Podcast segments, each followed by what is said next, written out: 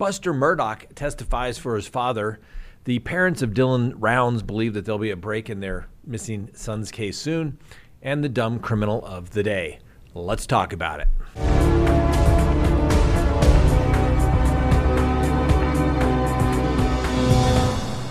Good day, everyone. My name is Scott Reich, and this is Crime Talk. You know the drill. Subscribe if you haven't, like if you do, leave me a comment below, hit that little bell for notifications, and remember you can listen to us on any of your favorite podcasting apps just simply by searching Crime Talk with Scott Reich. Please go to crimetalksearch.com, sign up for a background subscription service. You'll be happy you did. If there's anyone out there you were ever curious about, what was in their background, now is the time to do it. If you're going to get involved with somebody, now is the time to do it. When you go to crimetalksearch.com, you put in the name, literally millions of public records are searched and a report is generated. And it's going to give you a report. If they have multiple social media accounts, you're going to find it. If they have multiple phone numbers, multiple email addresses, it's going to be found. And more importantly, you're going to get information regarding criminal history. Hopefully, the person you're searching has none whatsoever. But if it's there, it's going to be found. You're going to get everything you'd want to know,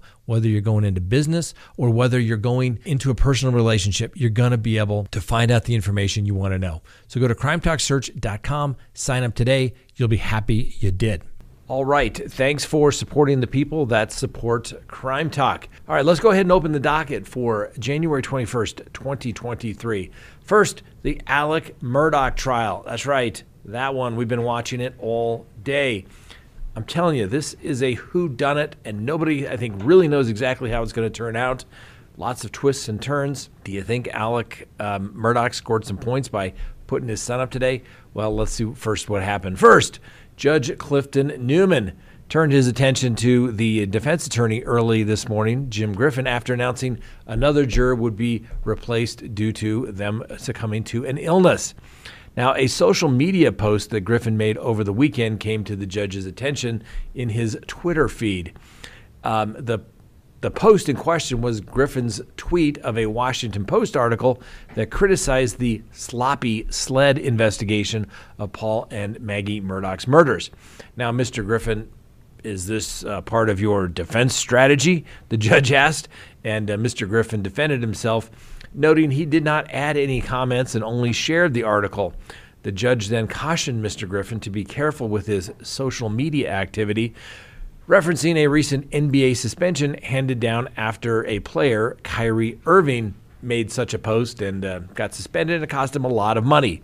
The judge kind of intimated that maybe it's a little unprofessional. So we also learned that another juror has fallen ill and must be replaced for at least the uh, remaining days. So juror number 441, who was an alternate juror who earlier replaced juror number 220, is out according to the judge, and the court drew juror number 530 as the replacement. The court is now down to only two remaining alternates. The defense then called Alec Murdaugh's surviving son, Buster, to the stand. Now, Alec Murdaugh would frequently, uh, Buster testified that Alec Murdaugh would frequently misplace his phone. And um, he also stated that in the state's case, which ended last Friday, the prosecutors described the Murdaugh family as prolific cell phone users. They argued that it would be strange for Murdaugh to go anywhere without his phone, casting suspicion on a period of roughly three hours on June 7th, 2021, that showed absolutely no phone activity. That span was from about 6 p.m. to 9 p.m., uh, coincidentally, uh, with the state's theorized time for the death of Maggie and Paul. Now, both of their phones actively ended about 8:50 p.m. on June 7th, and to undercut suspicions, prosecutors raised defense attorney Jim Griffin asked Buster if his father had his own phone with him everywhere at Moselle or if he misplaced it. Well, Buster testified his father would frequently lose his phone and would sometimes wouldn't uh, even bring it around Moselle if uh, w- working. He also said Murdaugh uh, would often uh, shower in the summertime if he had been uh, working on the property, and uh, that question was part of the defense effort to suggest it was normal for Alec Murdaugh to change his clothes frequently. Murdaugh was seen in several different outfits the evening and the day that Maggie and Paul were killed. And the family's housekeeper testified after Maggie and Paul were killed that she never saw one of the shirts Mr. Alec Murdaugh wore that day. So early in the testimony, Alec Murdaugh's surviving son uh, said that uh, visitors to his grandmother's home would regularly park on the grass. Now, Libby Murdaugh is the mother who has Alzheimer's. And Murdaugh said on uh, June 7th, 2021, the night his wife and son were killed, he was visiting his mother. Last week, the uh, prosecutors presented GPS data from Murdaugh's car the night of the murders, and that data showed Murdaugh's car drive into Libby's home backyard. The prosecutors highlighted the path, suggested it was unusual. During Buster's testimony, he said it wasn't uncommon for visitors to park in the back area. He said it was closer to the back entrance to the home and that the walk from the backyard to the door was about a quarter uh, of the distance as long as if you'd actually walked to the front porch. Uh, Murdaugh's defense team also revisited a video prosecutors showed early in their case, which they suggested could have been a confession of guilt. Debate began after the audio was shown. Some say the video shows Murdaugh telling the SLED investigators, I did them, referring to Paul and Maggie, so bad, while others believe the quote was, they did them so bad. Take a listen to this quote. You tell me what you think it says. Anyway, the prosecutors uh, treated Buster with kid gloves, and as I was watching the comments, people thought they were going to tear old Buster up, but they didn't. They didn't. Pretty uh, got him up and out of there real quick.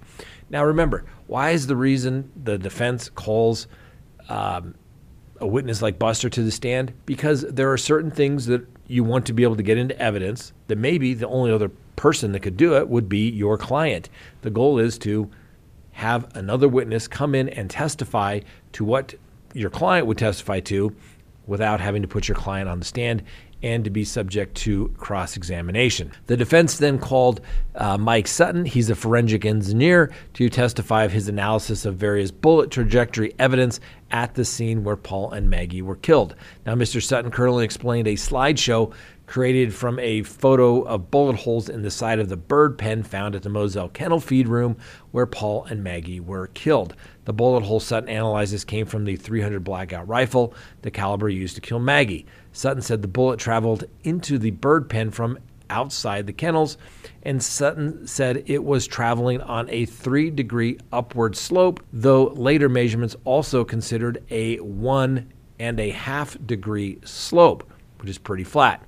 Sutton said that, but uh, the bullet was traveling upwards. We'll have to wait and see. I think it's getting good. Usually, remember, the defense doesn't have to present anything, and the fact that they do come forward with evidence, sometimes it can help their case, sometimes it can hurt their case.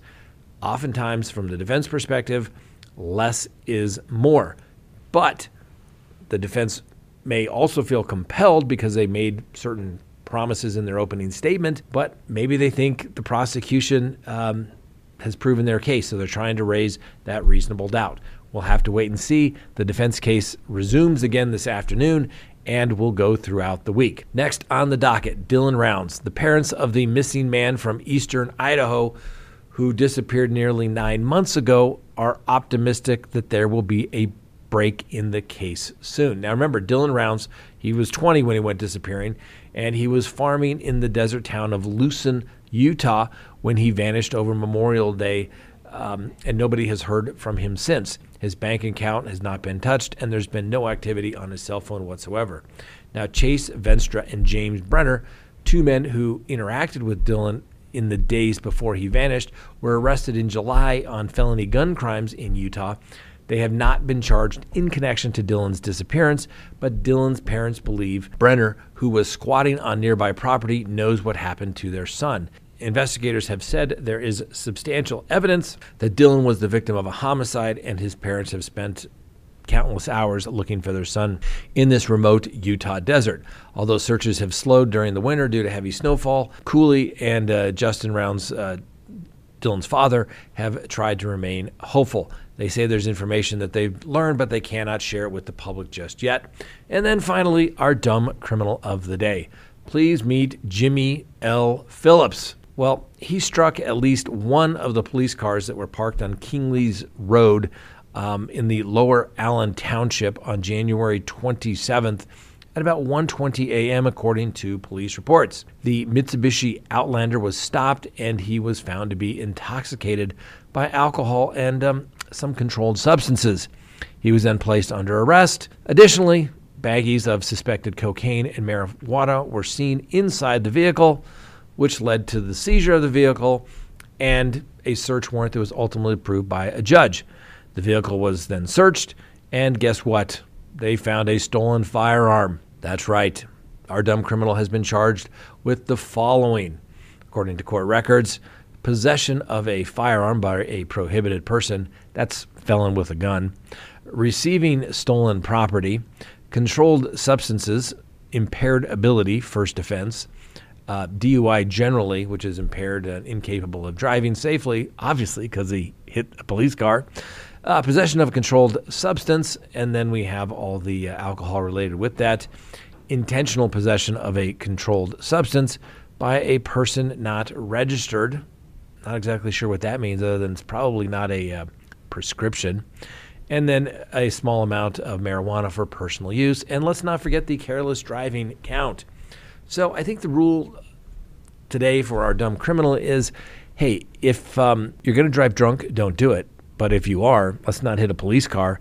And let's certainly not have more drugs and an illegal firearm in your possession. Uh, take an Uber, ladies and gentlemen. Take an Uber. At least the car wasn't stolen. At least he had that going for him. All right, that's all we have for you today. Please join us this evening. It is our Tuesday night live. We begin 6 p.m. Mountain Time on all of your favorite platforms. We will be joining you here, and then we'll go to our Patreon show immediately following that. So, hope you have a wonderful day, not just a great day, and we'll see you next time on Crime Talk.